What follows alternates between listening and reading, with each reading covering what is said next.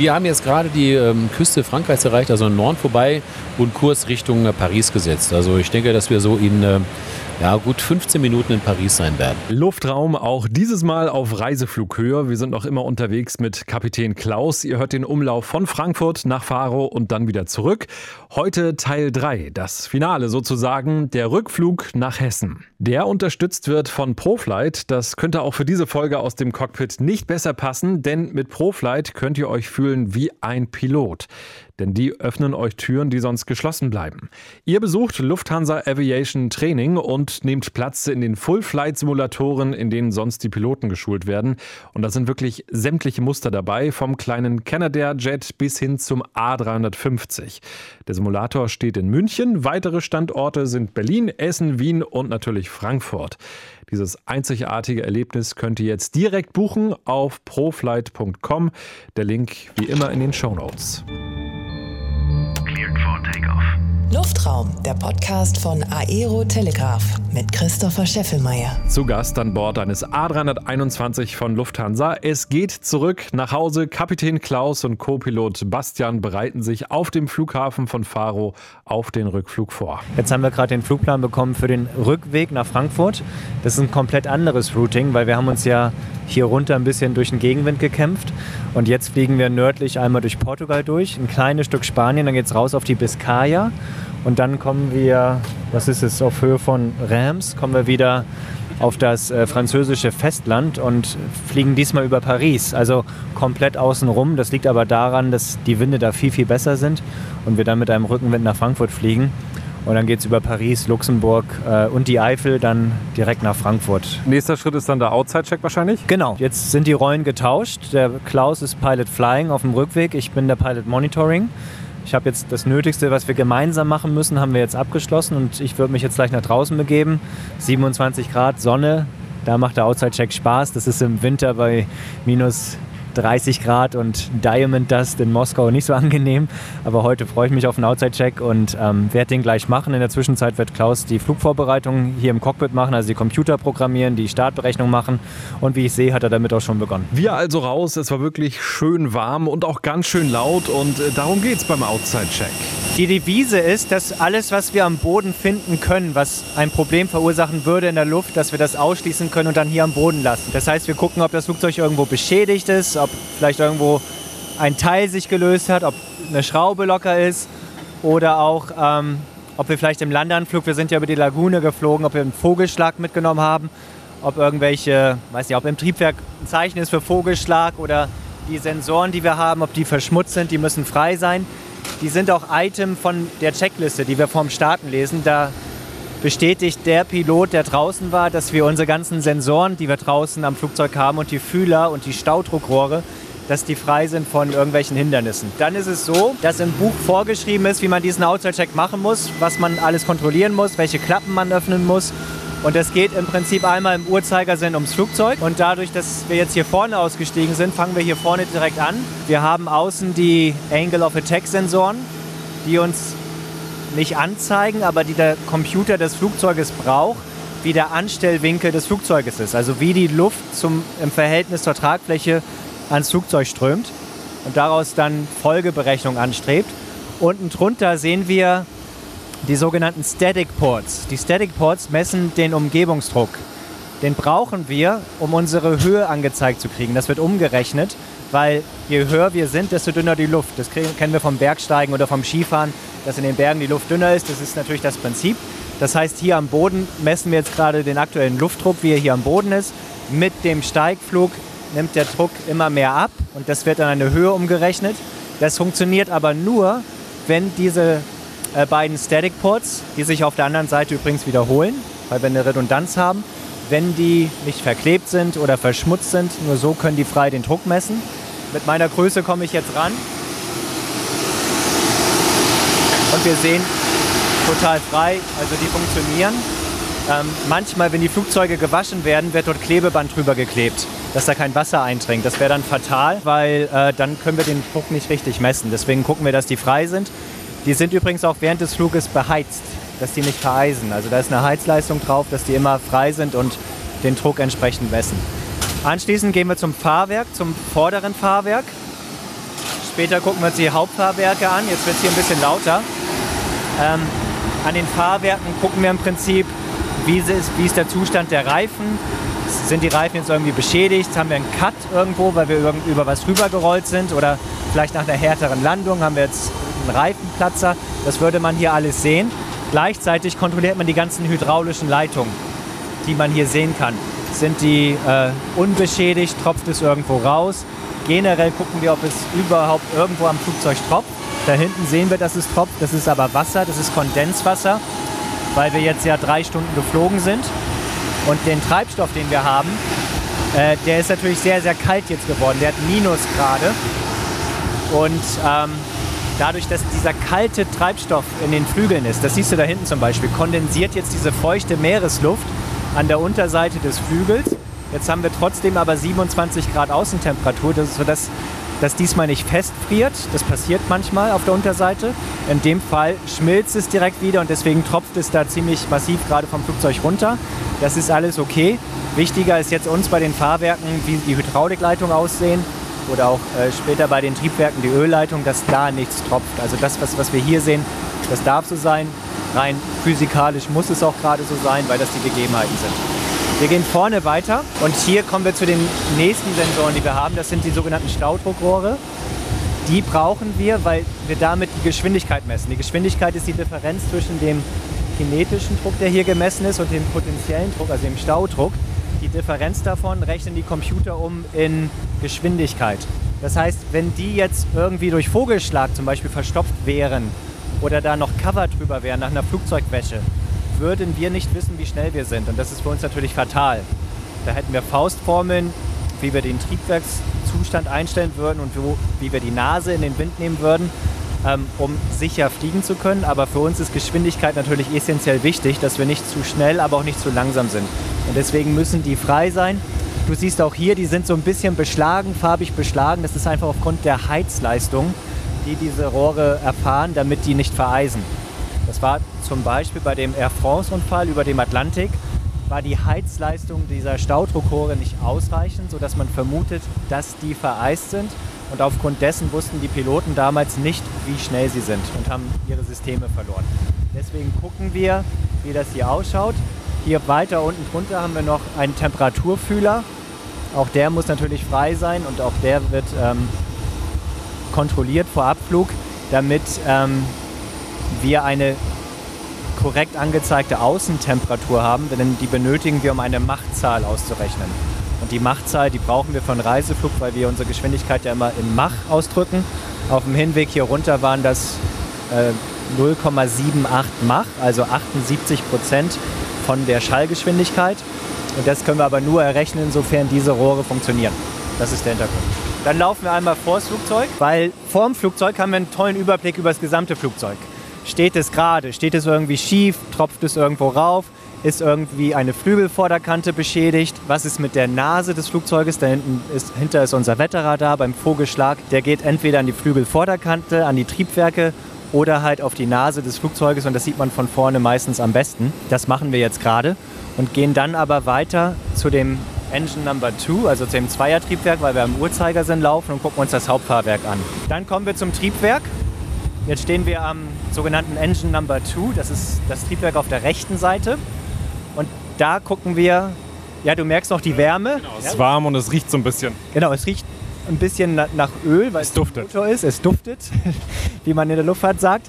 Das darf es aber auch. Das ist jetzt nicht schlimm, weil das ist einfach, äh, ja, es muss natürlich gut geölt sein, weil da viele mechanische Teile sich drehen. Wir gucken, dass die Vorderkante des Triebwerks nicht beschädigt ist durch Gegenstände, durch Vogelschlag, weil die Luft wird ja hier vorne angesaugt.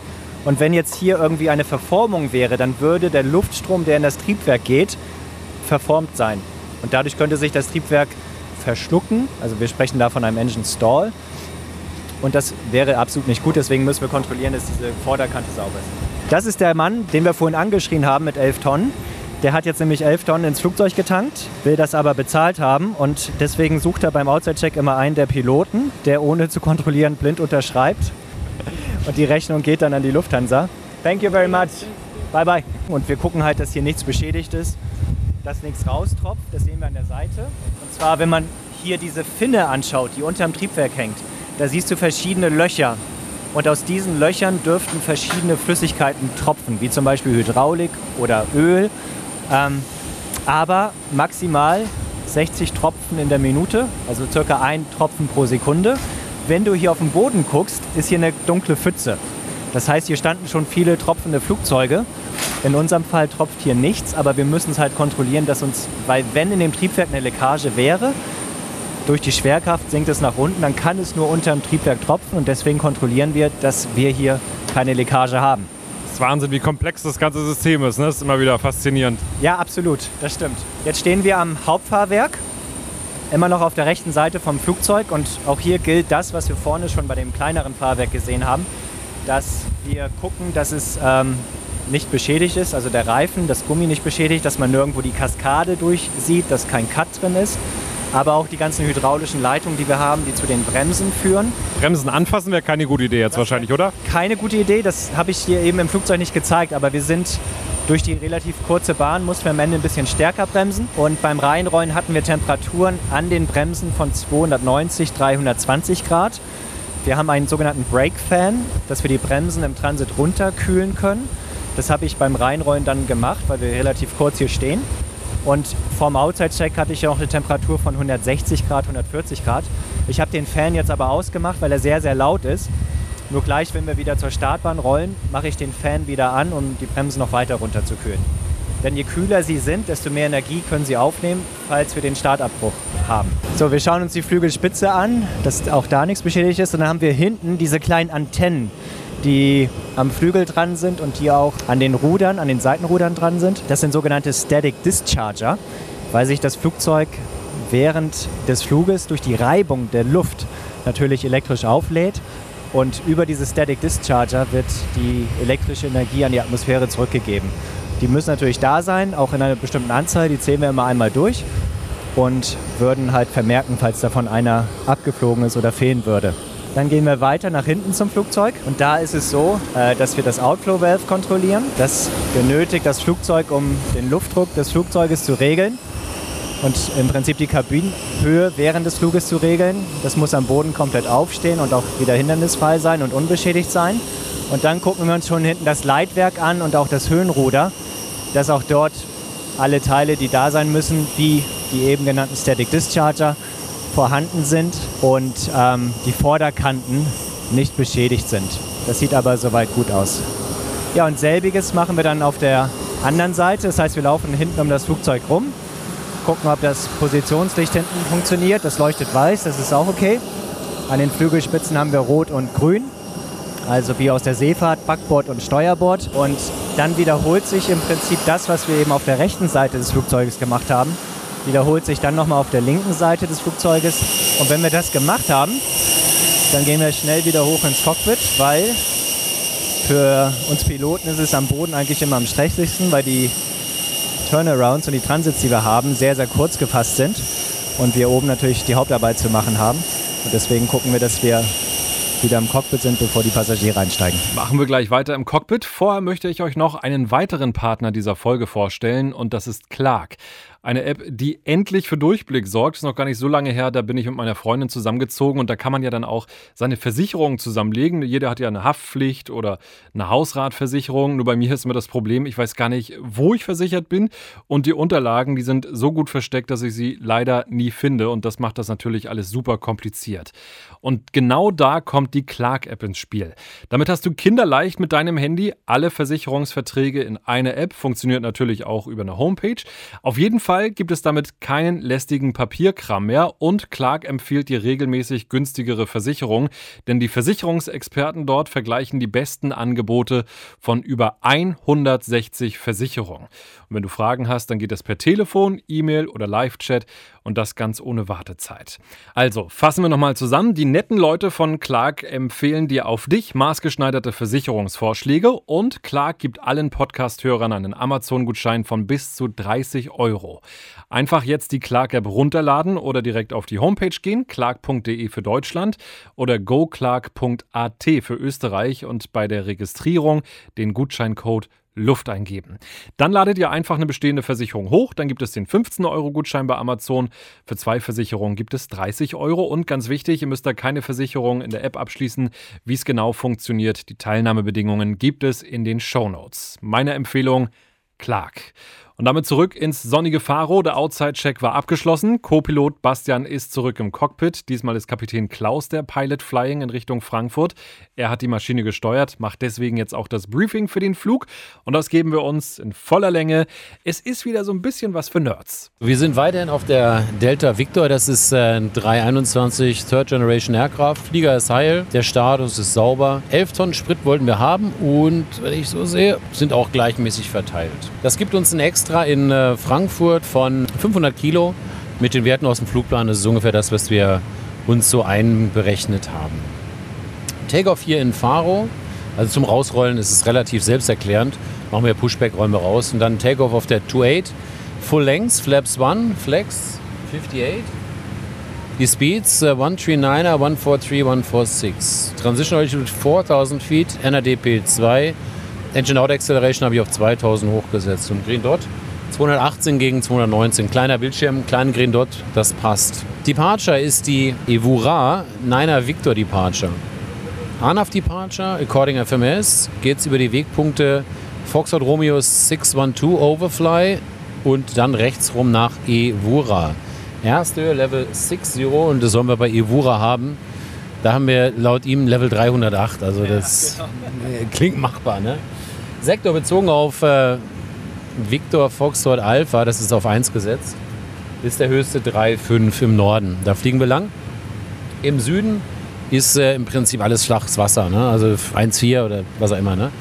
In 2000 Fuß sind wir da auf jeden Fall safe, wenn wir südlich des Platzes uns auffallen. In case of engine failure after V1 geht es geradeaus maximal 25 Meilen, Acceleration hochgesetzt auf 2000 Fuß und äh, dann fliegen wir links rum in Downwind und können in 2000 Fuß bleiben, landen wieder hier. Die Bahn ist 2500 Meter lang. Unser Gewicht ist ähm, unter Max Landing Weight. Sie wird auch reichen zur Landung. Dann, äh, ja, Gear Up sollen wir nicht vergessen. Nachschieben können wir auch. Wir haben geflext, das heißt, Toga ist auch noch eine Option. Stop Margin haben wir über 200 Meter, trockene Bahn, trocken gerechnet. Das ist für mich in dem Fall trotzdem ein Stopp unkritischer Takeoff. Wie gesagt, Faro, also Victor Foxtrot Alpha ist auf Viewer 1 gesetzt. Ansonsten wäre das eigentlich alles. Klaus, magst du noch mal ganz kurz übersetzen? Also wir fliegen jetzt von Faro nach Frankfurt und alles ist gut. Ja, das Gute ist sowieso alles, ja, das ist keine Frage. Und heute ist es sogar sehr gut. Nee, also der Abflug ist im Prinzip, ich habe äh, kurz erklärt, wie viel wir getankt haben, wird nochmal abgeglichen, dass wir das auch wirklich im Tank haben, was wir bestellt haben. Und ob das Flugzeug technisch weiter in Ordnung ist, das ist auch der Fall. Und dann kurz erzählt, wo wir langrollen und der Abflug, den Abflugweg verglichen mit dem, was wir erwarten, mit zu dem, was einprogrammiert ist. Und wir kriegen irgendwann nachher die, noch die Freigabe für diese Strecke. Und das muss dann nochmal verglichen werden. Das bedeutet letztendlich, wir fliegen ungefähr fünf Meilen geradeaus, acht Kilometer geradeaus und dann rechtsrum Richtung Norden. Und die Route führt uns heute eben wegen des ähm, besseren Windes über Portugal kurzes Stück Nordspanien, Biscaya und dann über Paris, Luxemburg Richtung äh, Frankfurt. Flugzeit ist 20 Minuten geringer als auf dem Herwege, also insofern lohnt es sich. Das freut auch die Passagiere, die währenddessen schon eingestiegen sind. Die Kabine war also soweit startklar und die Crew im Cockpit war es auch. Parking brake is off, you may start the pushback facing west. Facing west, okay. Obrigado, and please give us the call when you, the engines are ready to start. Okay, I will call you for it. Dann wurde unser Airbus sachte gepusht und dann war es soweit.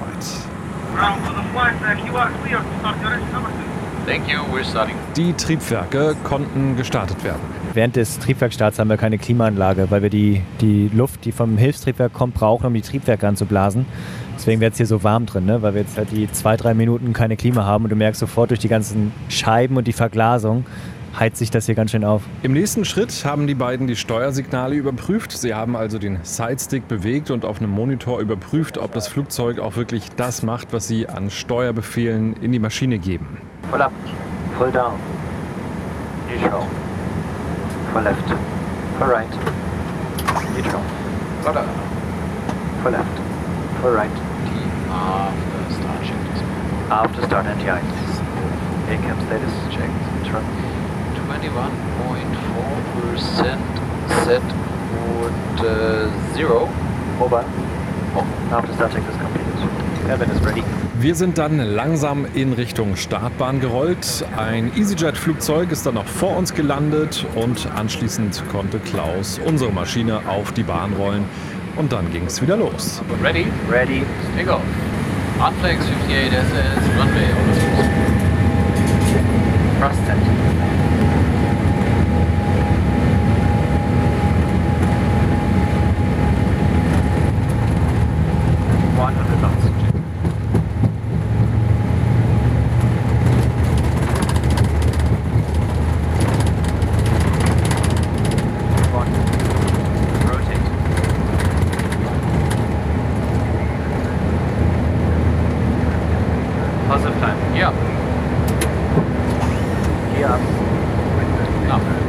waren die Räder dann wieder eingefahren. Das Flugzeug ist dann langsam weitergestiegen und wir spulen in der Zeit jetzt mal ein ganzes Stück weiter vor.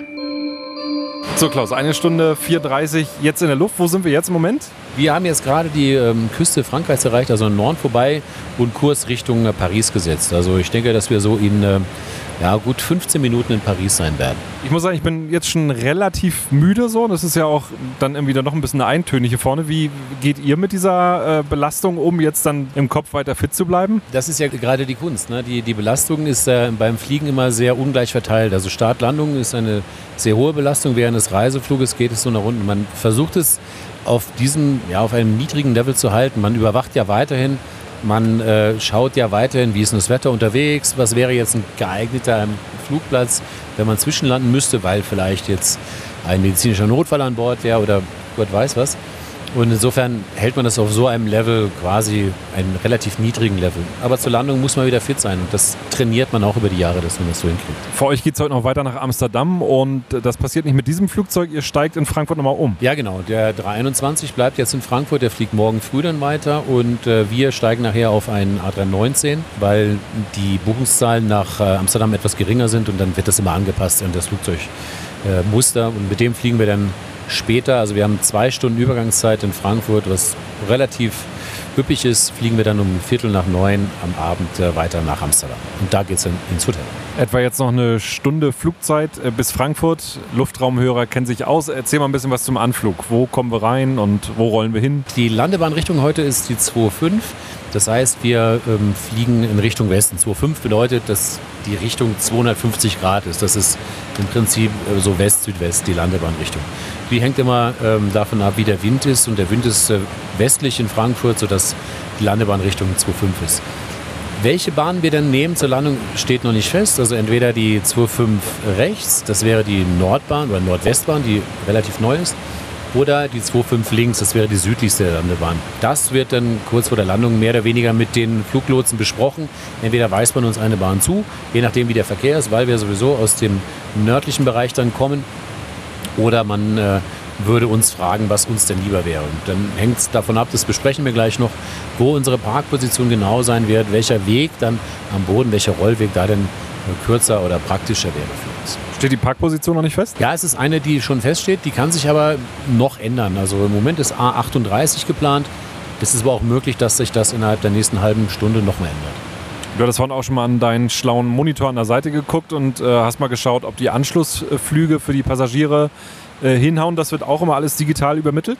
Ja, also nicht nur das, das ist äh, mittlerweile so ausgefeilt, das System, dass wir sehen, wie viele Gäste auf welchem Flug einen Anschlussflug haben und wir sogar sehen, ob es sich lohnen würde, dafür schneller zu fliegen, respektive sogar wie viel schneller oder ob es sich nicht lohnt. Also das ist alles sehr genau mit eingepreist und einberechnet, sodass wir möglichst optimal den äh, Verbrauch steuern können. Dann bin ich jetzt mal neugierig, wo gehen denn die Anschlussflüge hin? Wo sind die Lufthansa-Passagiere heute hin unterwegs? Ja, also von diesem Flug von Faro gehen die Gäste nach Hamburg, Warschau, Saarbrücken, Temeschwar in Rumänien, Zürich, Krakau, Amsterdam mit uns, Stockholm, Brüssel, Helsinki, Tallinn und nach ähm, Wroclaw, das ist Breslau.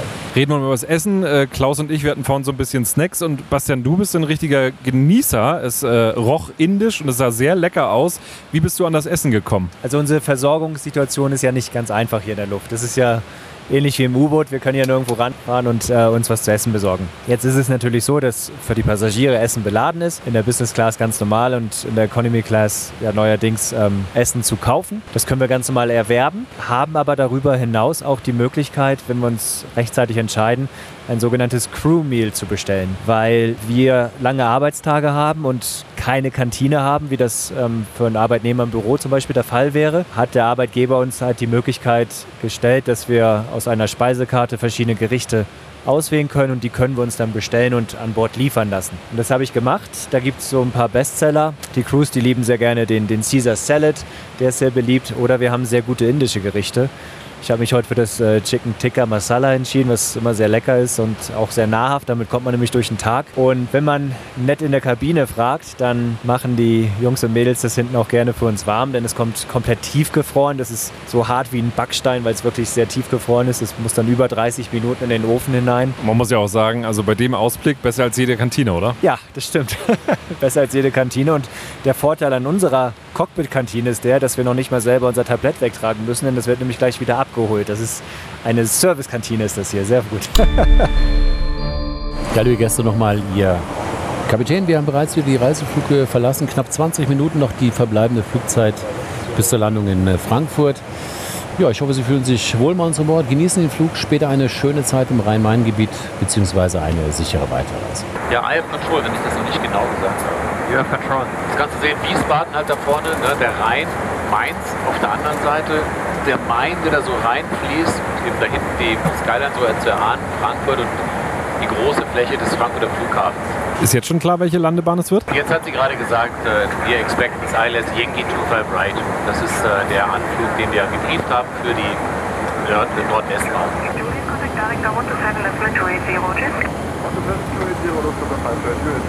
Papa 11 Papa, after 411, proceed to 416 and contact director 127 to 80, 6 Romeo Foxtrot, descend 5000 feet, QNH 101 3, clear down to approach on Midtover 5. Speed checked, flaps 2. So 11 Papa, connect tower 136, 5. Kannst du den Flieger sehen? Was machen mit dem? Der äh, fliegt jetzt auf die 25 Center, also der kriegt mhm. einen Swingover und eine 25 Left auf die 25 Center. Wir, wir wurden gefragt, ob wir quasi uns Separation, dass wir ihn im Blick behalten und ihn nicht überholen, nicht zu nahe kommen. Und das machen wir auch. Express for uniform X-ray, taxi left by Papa, which one November 11. Taxi left Papa, hold short November Mama, select that for uniform X-ray. 2,500. Check. Checked. Get on. Get on.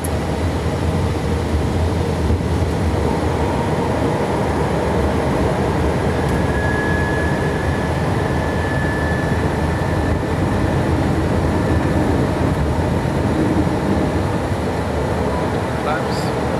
Speed check. 1,000. Checked. Hier zu Land sind wir. Uniform X-ray, contact 118. Wir bleiben so bis zum Boden. 400.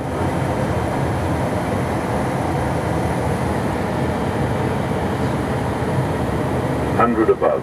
Ja, zwei. 300. Minimum 200. 100. 50. 40. 30. 20. Retard. Retard.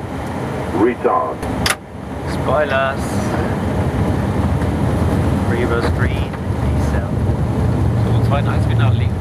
Alles klar. Menu Brakes.